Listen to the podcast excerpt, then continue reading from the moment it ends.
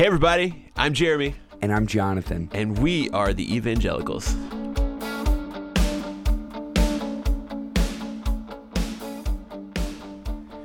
You have chosen to listen to a podcast that is produced by pastors. And by virtue of that, you know, sometimes you're just going to run into pastoral concerns. That's what you're going to hear. And today, today we're talking about a pastoral concern of mine that has just continually grown in COVID and uh, COVID culture. And Jeremy and I are talking today. We're we really are. This is a, somewhat of an impromptu talk. We do not have as many talking points right now prepared as we usually would. But the topic, the So topic, buckle up. This could get, yeah, it could get interesting. could get. I don't. We don't. This is a topic that we don't know what the other person thinks about. We're just assuming that somehow. And we are still learning personally as we uh, journey through this Oh, yeah. individually. Oh, that's it- right. It's it's a we're always learning, so we're not experts as much as just have some maybe thoughts about this topic. so we're talking about marriage today. How many years have you been married, Jeremy? This in a few months, twenty Are you serious?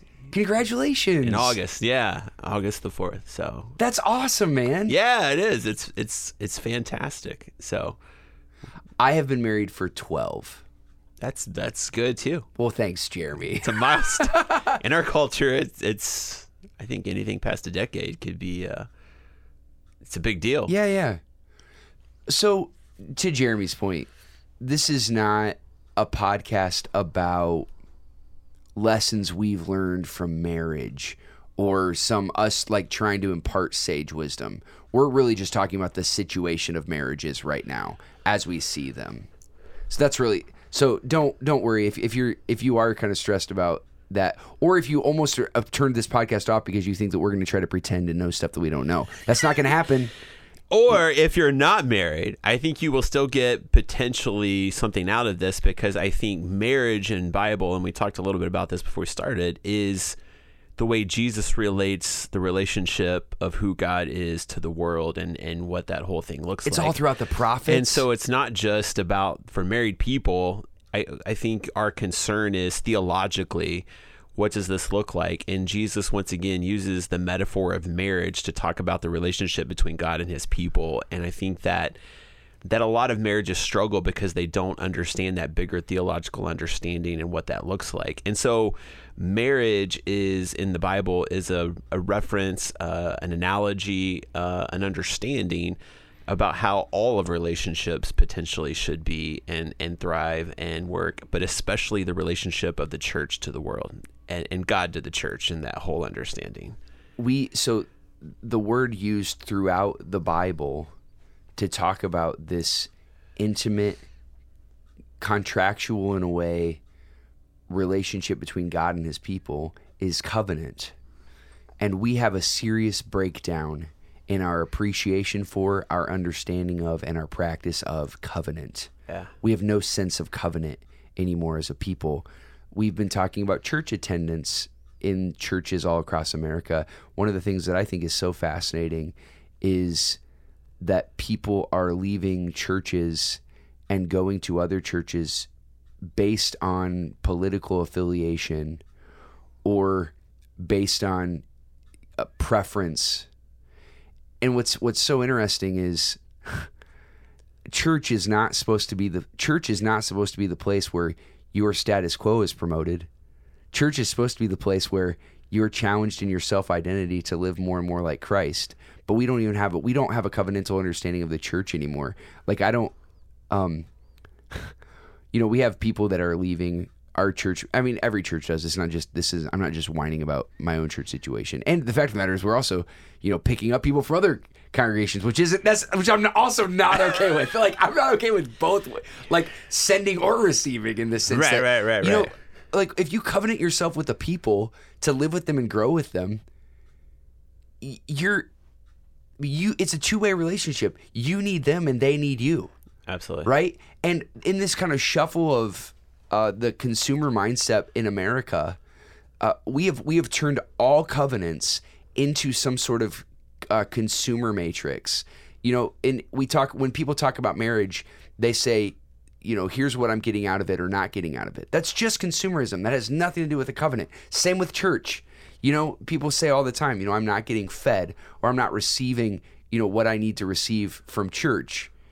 You know, well that uh, it's so much of our so much of our psyche is formed by consumerism.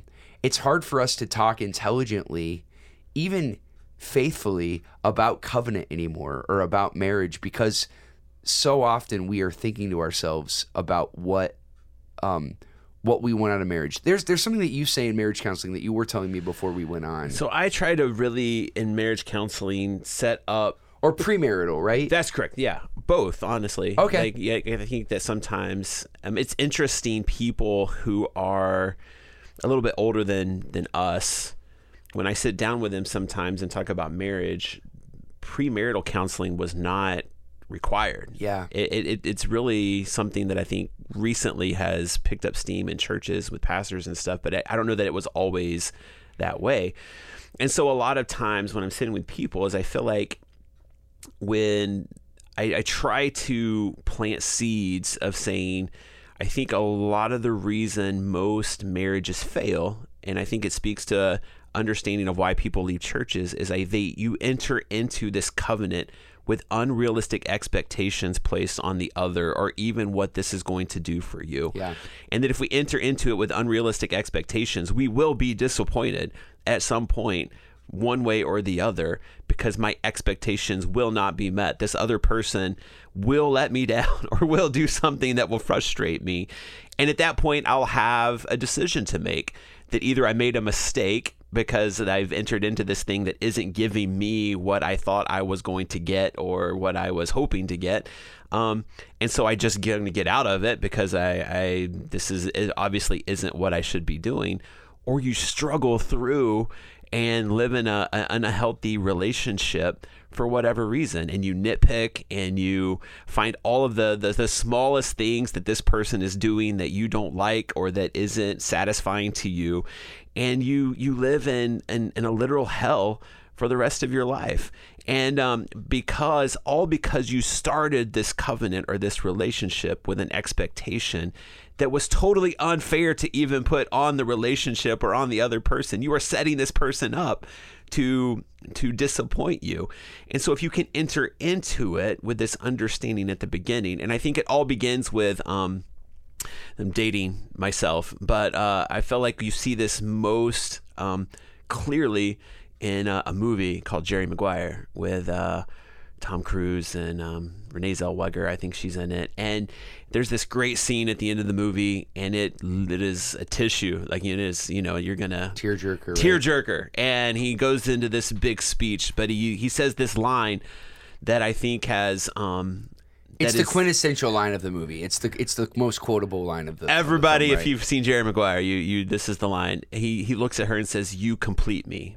And and while it's lovely and once again brings the tears, I think it's a horrible way because once again it's putting something on this person that they're completing something within you rather than two whole people, two people who are um, entering into this. So I tell people you should enter into this relationship, this covenant, not for what you're going to get out of it, but for what you can give to it. It's interesting when I do premarital counseling.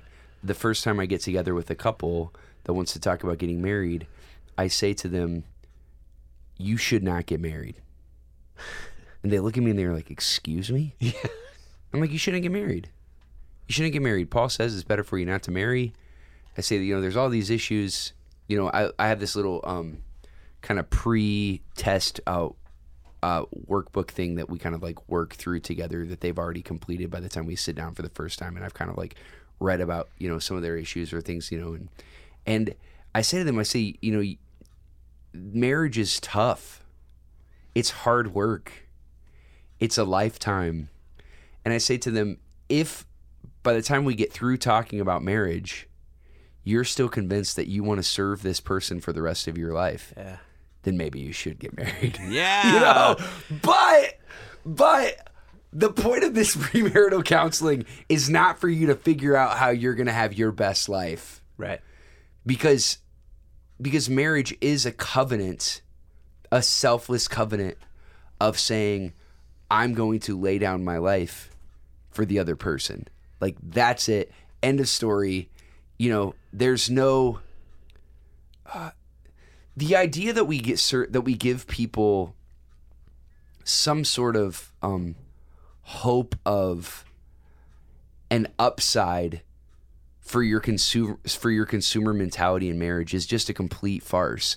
Like if if you want to live for yourself, don't get married. Right. Because even in having kids, even in even in having kids, you're going to make the world a worse place because you're going to grow up them you're going to teach them to grow up to be twice the hellion that you are, twice the selfish, you know, person. And this is also something that's so amazing to me as I talk with older adults who have raised selfish narcissists.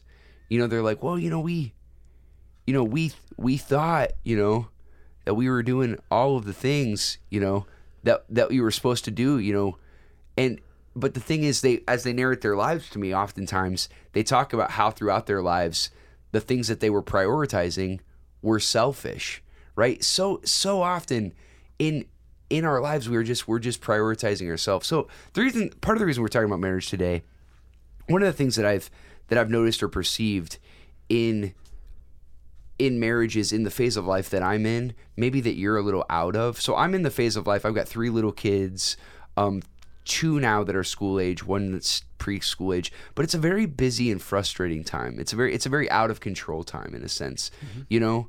Um, and it's a, it's a time in life where it's very easy to drift away from the person that you're married to. It's very easy to wake up early in the morning, get to the list of things, get to work, get home, get dinner, uh, get things cleaned up, and go to bed. Put it in autopilot and just wake up. You know, go to sleep, wake up the next day, and start it all over See again. you in ten years, and we'll get back to. That's that's very true. It's not. It's it's unfortunately the case, and this is the season in life in which many divorces, you know, the roots of divorce begin to grow because resentment begins to grow. You know, and uh, one of the things that continually frustrates me as I meet with people is that I recognize for whatever reason, people are okay with letting the drift start to happen. People are okay with waking up every day and kind of putting in the time, you know, at their job or doing whatever they're doing, you know, drinking a little bit here to let the to kind of um, ease the pain, um, talking to, you know, their parents or other friends, not confiding in their spouse anymore because they've just kind of like given up on the relationship and just allowing themselves to drift and drift and drift. When as I'm as I'm growing and again, I'm not an expert on marriage. I've only been married for 12 years, you know. um, I'm not an expert, but as I grow, the thing that I'm realizing in my own life is the covenant of marriage is actually one of the only things in my life worth preserving. Hmm. I love Lima Community Church of the Nazarene. Mm-hmm. I would give my life to Lima Community Church of the Nazarene. But if they don't want me to be on staff at the church, you know, the board tomorrow or, you know, the senior pastor could say to me, hey, it's time for you to move on. It's completely out of my control. Right. So I can love it as much as I want to, but it's a it's a covenantal relationship that that really I have no control of in one sense. Marriage is different in the sense that I am saying like I am giving myself to this completely. Yeah. And it's um and I, and I understand there are people that would listen to the podcast and they would say, "Well, it takes two to be married." And um I actually I actually in some ways disagree with that statement. I think if you read the Bible, I think you find a God who's married to a group of people that don't want to be married to him oftentimes. And God gives us the rubric for what fidelity and faithfulness looks like to a people that don't want to be faithful to you. This is what the book of is it Hosea is all about. Yeah. It's all about one person pursuing another person relentlessly for their life. Can you imagine how powerful a marriage would be if you ha- if you did have two people that relentlessly were pursuing the other person passionately above themselves? I mean, that would be amazing. But the thing is, and that's I, where I would push back just a little bit. That's where I think it does take two. If your marriage is going to be holistically functioning, because you could have one who's like, I'm in this, like God, but but when God and Israel's relationship was the best is when they were both pursuing each other. Sure. That yeah, that's what I would sure. say. But when it was at its worst, you still had one person that was Right, holding on. absolutely, right. And so times, so oftentimes in marriage counseling, what I hear is I hear both people saying, "Well, if she would, then I would," and him saying, "Well, if he would, then I would." And I'm like, okay, which one of you is going to grow up and say, you know what, this person that I'm married to at this point in their life, for whatever reason, is not doing what they need to be doing, so I'm going to. Because th- they're right. Like, if neither of them, if both of them are going to be so selfish and immature as to say, you know, I'm not going to to do anything, yes, the marriage is going to fall apart. I mean, um, I realize outliers aren't always helpful, but I think in the case of marriage, they are. I know people who have been married to people that have traumatic brain inju- injuries, fundamentally changes the other person. Yeah. Well, in a consumer mindset, that person should leave their marriage because the person it's not doing the marriage isn't doing for what, them what they thought it was going to do with you, right? But the right thing is to stay married. It's a covenant. You said you were going to care for that person. People that um end up being married to someone with dementia, right?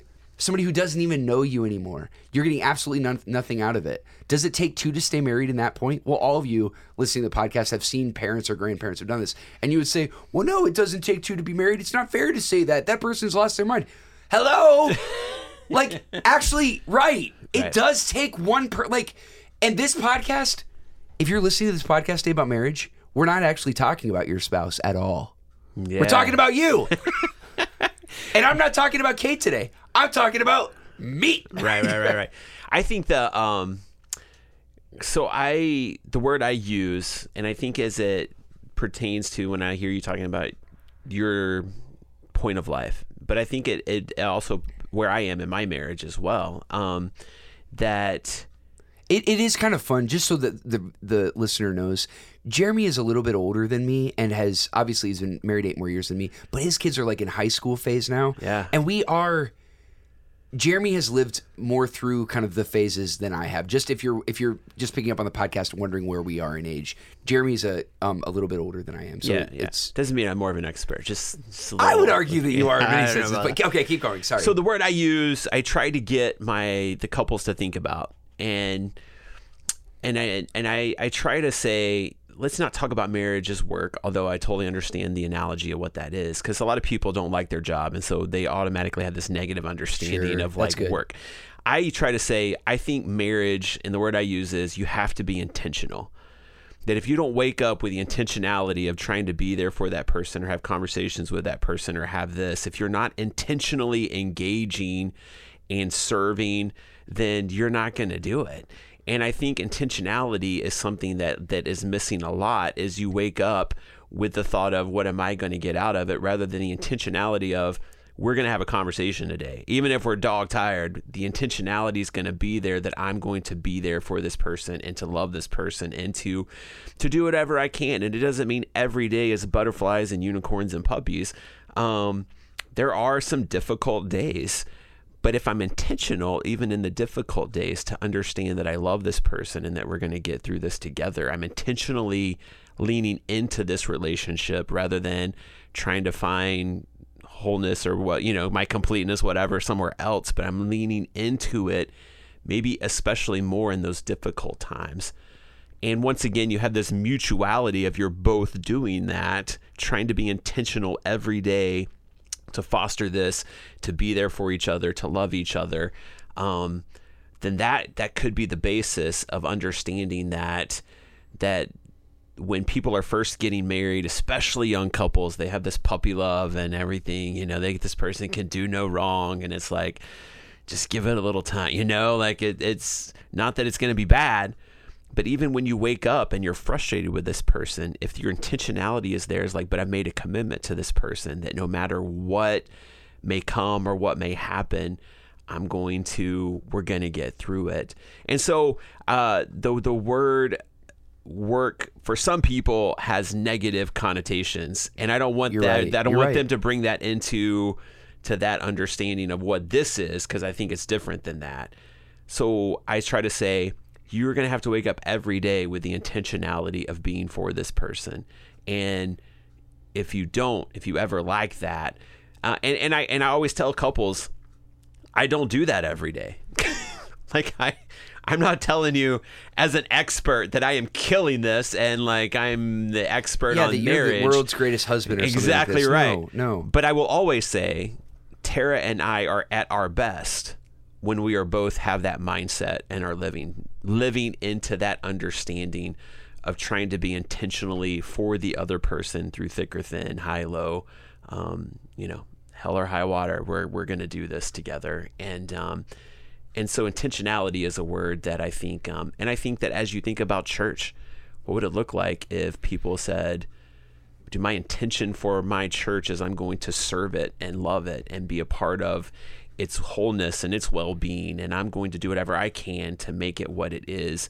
Not just for myself, but for the other people that are part of my community, and then for the community that, that our church is in and the um, the city, like I'm going to intentionally show up and be ready to do whatever I can for its good, knowing that if um, it's kind of like the passage we, we talked about, um, I think it's Jeremiah or something, where, hey, be for your city because if it prospers, then you prosper. And, um, and, and so my, being good, my understanding who God is, is if my church is is doing well, then I'm going to also be receiving what what God wants to give me in the midst of that.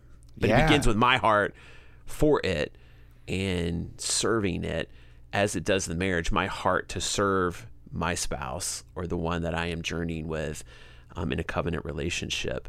That's got to be the basis, the beginning. Um, because once again, if it's about what I'm going to get, then with my church, with my spouse, with friendships, um, I will be disappointed at some point, unfortunately. there are several places in the Bible that that talk about marriage, and I mean honestly, you know, there are entire podcasts that are dedicated to marriage, you know, and we're not turning this into a seven part series or something, so we're not going to hit on everything today. You you might be dissatisfied with this this episode, but I, I want to talk a little bit about gender in the sense that gender has been a very difficult thing to talk about in the church, primarily in the United States since the 60s um, and 70s, with the rise of um, feminist movements, in the sense that we have realized, um, and people are on obviously a wide range of spectrum of thoughts on this, on talking about gender, and that's why we don't talk about it. But the idea was, you know, that in maybe previous prior generations were too paternalistic or too patriarchal. This idea that it's the man's way or the highway, the man is to rule the house. This type of type of thing. And so there was this resistance in popular culture that was the feminist movement saying, you know, it's not just the man's way or the highway. And not only that, but women can, you know, do more roles than just, you know, be a, uh, you know, 1950s poster child homemaker, you know, and and th- that there's more dynamics going on here in gender than just these kind of classic stereotypes. To which I would say there is so much dynamism and personality that God has given. If we've ever to ever put people in any sort of sort of stereotype is just terribly unhealthy because the scripture it's alone has evidence of so many different radical examples of of both genders. But one of the things that I think has happened because we don't talk about gender so much is that we have neglected the significance of of gender in a theological way. So I want to I want to just read something. This is Genesis chapter 1. Then God said, this is Genesis 1:26. Then God said, "Let us make humankind in our image." Right? This is kind of the uh, Christians like like this this sentence thinking that this is foreshadowing this is trinitarian Right, language, right, right, right, right. Then God said, "Let us make humankind in our image according to our likeness and let them have dominion over the fish of the sea and over the birds of the air and over the cattle and over the wild animals of the earth and over every creeping thing that creeps upon the earth. So god created humankind in his image. In the image of god he created them. Male and female he created them. God blessed them and said to them, Be fruitful and multiply, and fill the earth and subdue it, and have dominion over the fish of the sea, and over the birds of the air, and over the living things that move upon the earth.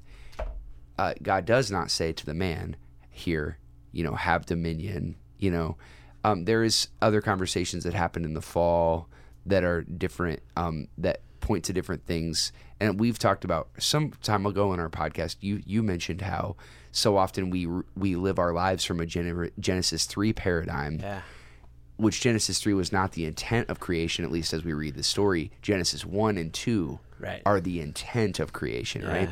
So here in Ge- but two things in this Genesis one that I think are significant that I've not heard taught in my life growing up in the church. Number one, God is not just male or female. God is both. Mm. If God says, "Let us make humankind in our image, male and female," that means that in the very essence of God, in the character of God, you have these two halves of personality. Mm. You have these two differences, these two differences that when they come together, what happens? They're fruitful and they multiply. Mm. It is in God's dynamic character within himself that he actually creates, right? And then when God creates, he gives these different whatever they are. And I don't know what they are. I mean, all throughout all throughout history, different cultures and people have talked about these two different dynamics. It's the Eastern yin and yang. You know what I'm saying? It's it's it's right and left, east and west. It's it's it's polarities of of character that throughout history, you know, people talk about and they see, you know, but in unfortunately we've men, we've minimized in our culture male and female to particular patriarchal roles. Yeah. But in the creation story, what we see is that in God's personality, there are two things that that at least uh, uh, constitute uh, enough that require that require attention enough to be created differently. Right? We have a male and we have a female, and then when those two things come together, they do the most holy thing possible. They create. Yeah. They recreate. Um, I was doing this a sex talk with uh, kids in our youth group, Whoa. and oh yeah, oh, oh, yeah, it was. Uh, I heard from parents, from parents afterward. Uh, they, every parent who heard that I talked to youth group, they all came up to me and said, "What did you talk about?" And I said, "What do you mean? What I talked about? I talked about sex." You're like, "They're," you're, and they would say, "You're kidding me." I said, "No. What did you think I was talking about?" And they said, "Well, we couldn't get it out of our kids. They wouldn't say that." Our kids want to tell us. I was like, you can have the transcript. I mean, I'm not trying to be shady. They're like, no, our kids just want to, you know, all the questions after youth group that night. It was like, how was how was youth group? Good. how was it talk? Fine. you know what I'm saying? But anyway, but anyway, in this, in this, in in my talk to the kids, I said, you know, we have to talk about sex because because sex in some ways is the most holy action leading to creation. It's cre- recreation procreation is the most godlike thing that humans participate in. Bringing another being into like into being. It's it's god gave us this divine this divine spark in us that we don't lift up enough. But um we also so we're not we're not talking about sex today as much as we're talking about marriage but what's so interesting about marriage marriage is a very dynamic you know two very different polarities coming together.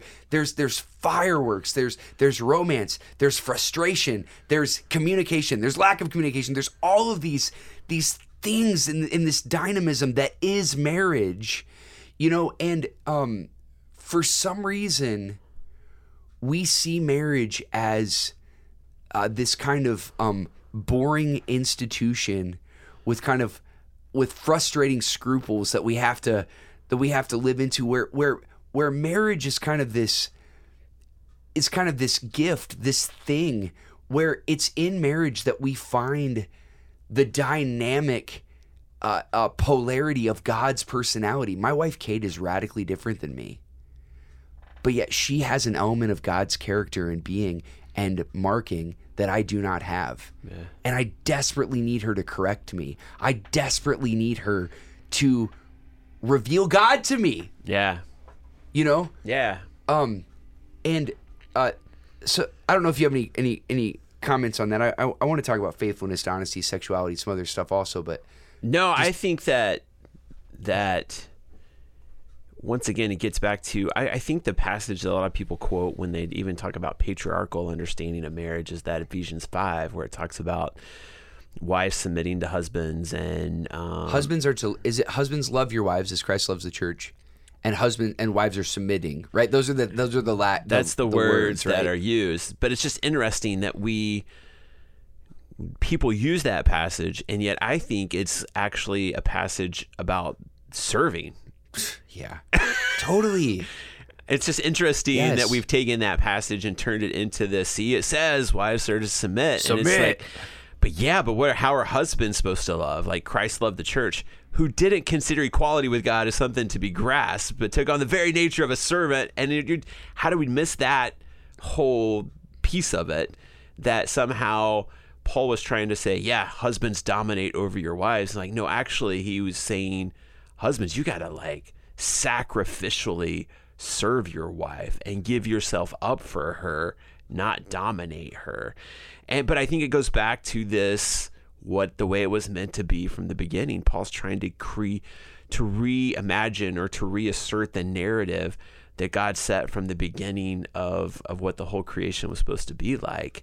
And and I think this the church in Ephesus was maybe struggling a bit I'm sure it was part of a patriarchal society. I don't know for sure. I haven't done a whole lot of study on Ephesus, but I'm just sensing he's trying to say, no, this is a, a passage about serving each other, not about who's in control and who's in charge and what it looks like. And so it just seems like for so long the church has chosen to read into the passage what it wants to hear and what it wants to see actually rather than actually reading the passage and translating it for what it actually says about who we are to be and what that looks like.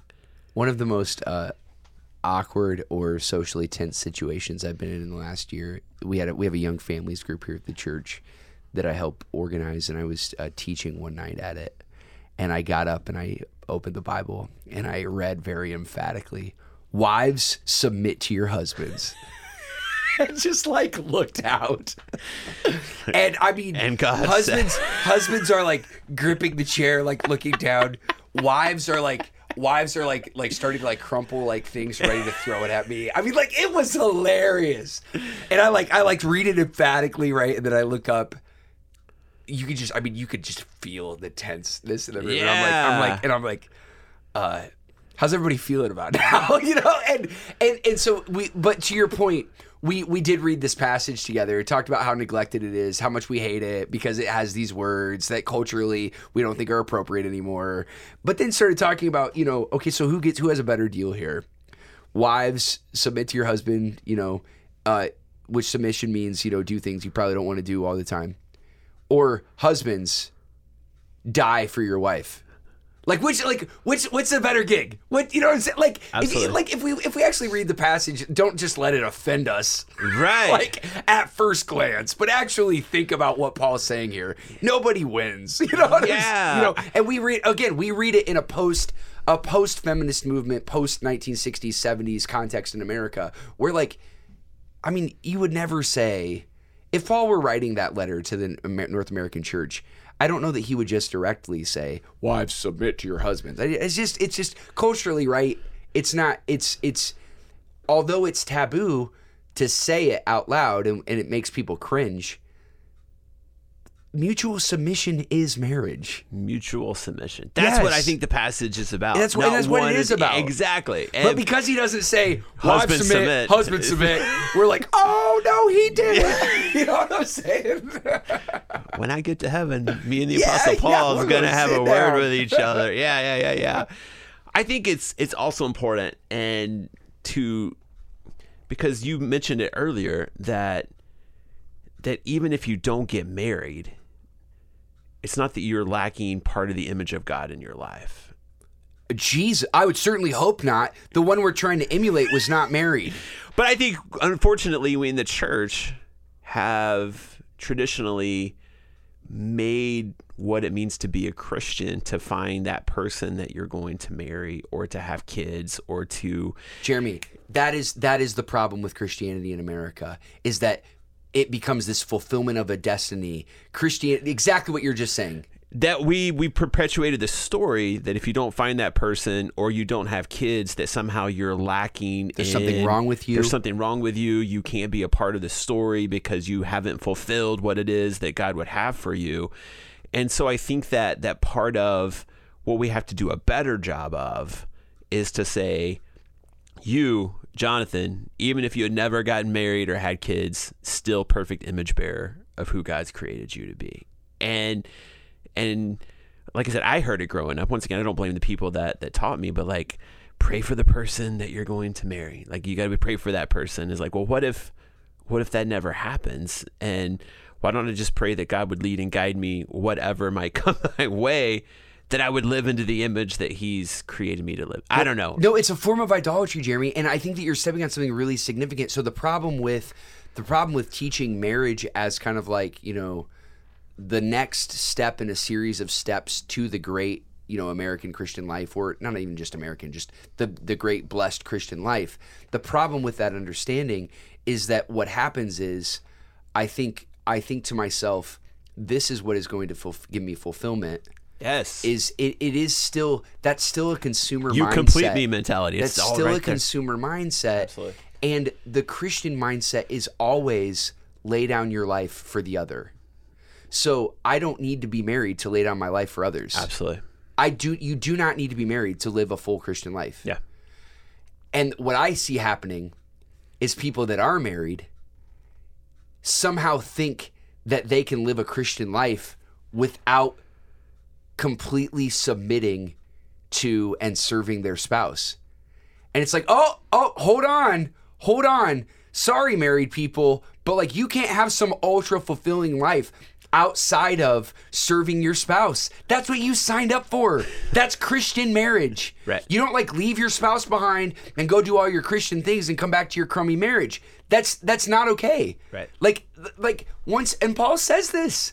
He says it'd be better for you not to marry because if you do marry, you got to worry about these this whole set of things. Right.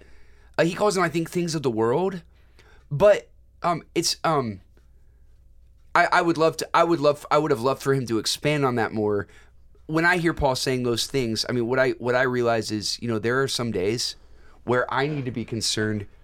I need to be concerned primarily with the emotional well-being of my spouse and my home over against my own priorities.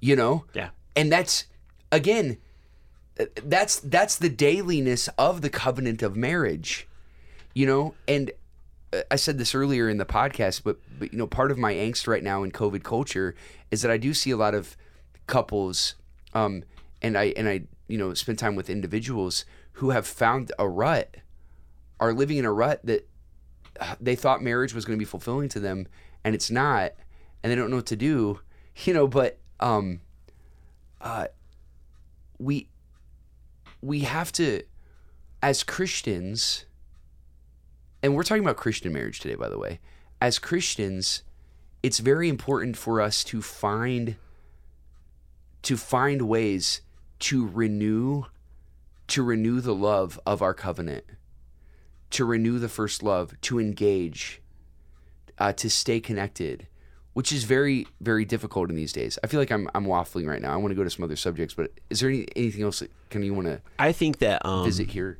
what Paul is talking about in Ephesians, and I think that once again this this would center on what it means to have a Christian marriage is the submission. I think he's talking about is I submit myself to God, and as I submit myself to God, it's going to cause me then to love the person that that I I know it says submit husbands, but I think the the ultimate submission, that first love, is as I truly surrender my my life and submit to God and how He loved and who He was, which is why I think Paul points God the, the husbands to Jesus, and wives. I think there's some language in there about serving and loving. That I am first to submit my life to Jesus, and as I submit to Him, if I'm truly following His example, as you've talked about, the only natural step is that I would then serve those that I'm in relationship with. Yeah. A, a major major component of marriage that again we don't talk about much in the church is sexuality. And it's a scary it's a scary thing to talk about I think because I I, I think that we have um, we've we've bought we've bought the lie that sex is not holy. That sex is not a gift from God. I I I talk to people you know, about kind of even their self understanding of sex, that they don't know what to do with it because the church has maybe um, taught them that it's a shameful thing, you know? But God gave us sex as a gift of intimacy and a gift of physical pleasure. You know, um, I mean, th- this is obvious. The world, the the world has recognized, you know, that sex is that sex is um something enjoyable and attractive, and I feel like we in the church have kind of um strayed away from recognizing it. One of the things that I the one of the lies that I've heard recently in the church is this encouragement for for Christian couples to have a, like a really um, rockin', satisfying sex life, and you know everyone's different. You know, I, I think it would be different. It would be very difficult in the church to legislate some sort of uniform what it means to have a rockin' sex life. you Every know? Sunday we're reporting what Yeah, uh, I mean, how in the world? oh, Just the insanity of we need the sex police to. Uh, yeah, yeah, right. Uh, I mean, yeah. What do you? I feel like we're digressing. We are. Well, but the, the reason I bring the bring uh, the reason I bring that up is one of the things that um, Kate and I have been talking about in our own in our own marriage is having an honest sex life, a safe sex life, one in which we can talk about our desire or lack thereof in a certain season of life. Tell me what you think about this, Jeremy. I mean, this might be, I may be off on out on a limb here, but I really do feel that sex, the gift of sexual intimacy, is kind of the physical manifestation of soul intimacy. I mean, it is this, it is this dynamic, like passionate intersection of two two individuals, right? And in in my in my in my personal opinion in my conviction again i've only been married for 12 years um sex is wrapped up in communication. In the sense that like when you're first attracted to someone physically you know you're putting off vibes you know i'm attracted to you i'm attracted to you. But the further that you move on in in marriage at least in my experience sexual connection is indicative of relational connectedness. Yeah, it's interesting that um, that you're bringing this up because I think that uh, controversial guy Rob Bell um, made these videos called Nooma videos, and I don't know that he was as controversial before he made them. You know, yeah, probably not even while he was Yeah, making right, them, right, more right, yeah. after. But they were very informative. so good. And so the second one is one called Flame. And in this video, he talks about how there's three words for love in Hebrew. And it's just a beautiful, um, it's really good. I show this to my couples that I'm doing premarital counseling with because it talks about um, the friendship uh, word for love. Uh, there's a word in Hebrew for covenant friend uh, uh, love and then erotic love. And the whole point of the video is that so many times married couples um, they lose that friendship. And and they're trying to get he's like when the three flames are burning together that's when it's the best. And so they're trying to find they want to have the sexual part but there's no friendship right? And they don't cultivate that flame. And so it doesn't feel it's not as bright or it's not as hot because they have neglected one of these understandings of what true love is. Um, and then he talks about when people commit adultery there's no covenant there. It's just sex. Is they're trying to get all the the feeling from all three flames burning together out of one flame. And so it's just this beautiful picture of the the way true love is is when there's commitment, there's friendship, and there is some physical understanding of what and that sexuality is all three of those burning together at their brightest makes the the the three flames that much better. And, and so I feel like that's kind of what you're getting at is that this understanding of of we and our culture have sold sex as a physical act and people are feeling empty again and again and again and just trying to find the next thing because they're trying to find what it takes three flames to create in one flame. And um, and so once again, I'd encourage you. I think it's on YouTube. It's just a great summation, and he says it way Is better called than I just. It's called Flame. It's, It's a new very good, video, very good. and and I think that it it really speaks to what we should be speaking to uh, from a Christian perspective, and why I think that sometimes you can find um, some of those that understanding of, of what true sexuality is. It's not a physical thing; it is a lifestyle that you can not be married and I'm not saying that you look for that that erotic flame but you can have the feeling of love and community and acceptance outside of the covenant of marriage but if you're in that covenant you have to tend in my word intentional you have to be intentional about all three of those understandings or you're going to even feel empty in your marriage because you aren't cultivating those three flames So another another thing, I, I what I don't mean to say, and what I don't want you to hear me saying, is that if you can, you know, cultivate great a great emotional relationship or communication, then your sex life is all going to take care of itself, and you can just have amazing sex for the rest of your life and this type of thing. Um, here's here's kind of like news to Christian marriage. The point of Christian marriage is not sex. Right That's not the point. right And the Spirit of God cultivates in Christians this thing called self control, which we have grossly neglected in our culture.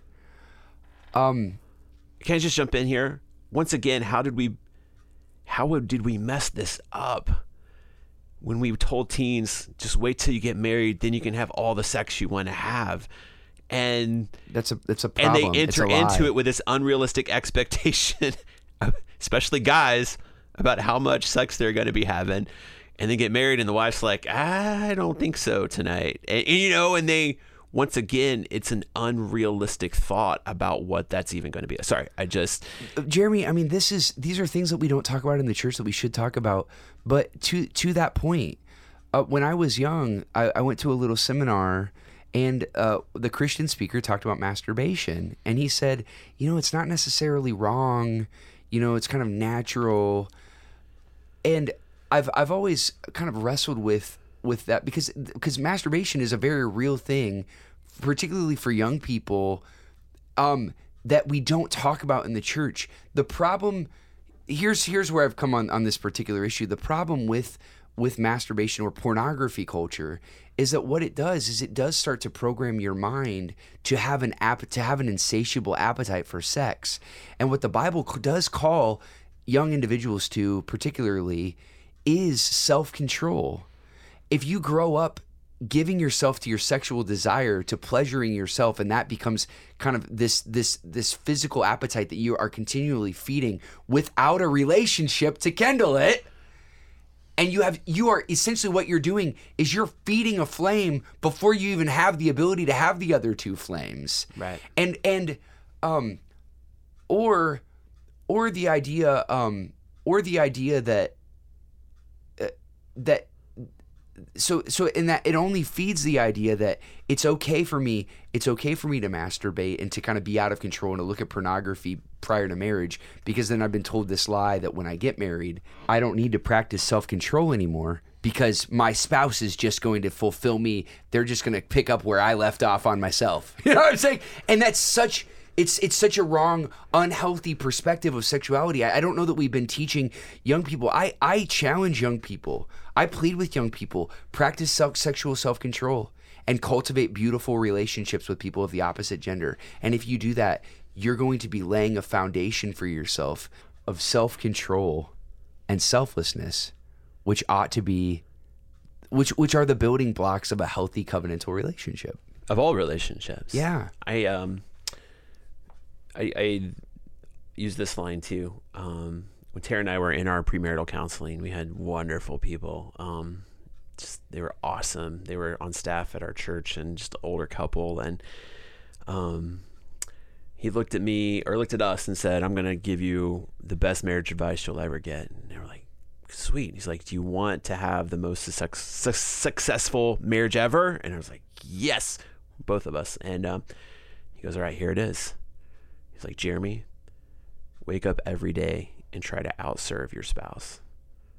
He goes, "Tara, wake up every day and try to outserve your spouse. And if you both are trying to outserve the other person, you're each are going to feel fulfilled and loved and celebrated and cherished just from the sheer fact that you're out trying to serve each other in a way that you're lifting up the other person and if you're both being lifted up because you're both are receiving service in all of life um, you're going to be pretty good And I wish I could say we do that every day.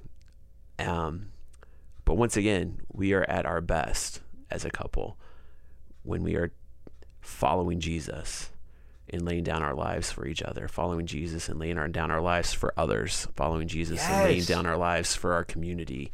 Um, we we tend to be better in our marriage when when we do that. we've been going on for a long time. we just keep keep kind of hitting hitting other things. Be encouraged today. If Yeah. You're listening to this podcast. Don't settle for a status quo marriage.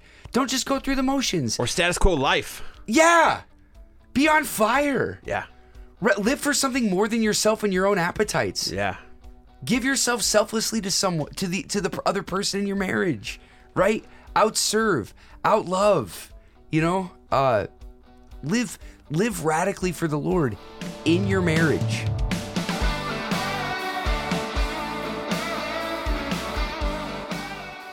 The Evangelicals podcast is recorded at Lima Community Church of the Nazarene in Lima, Ohio.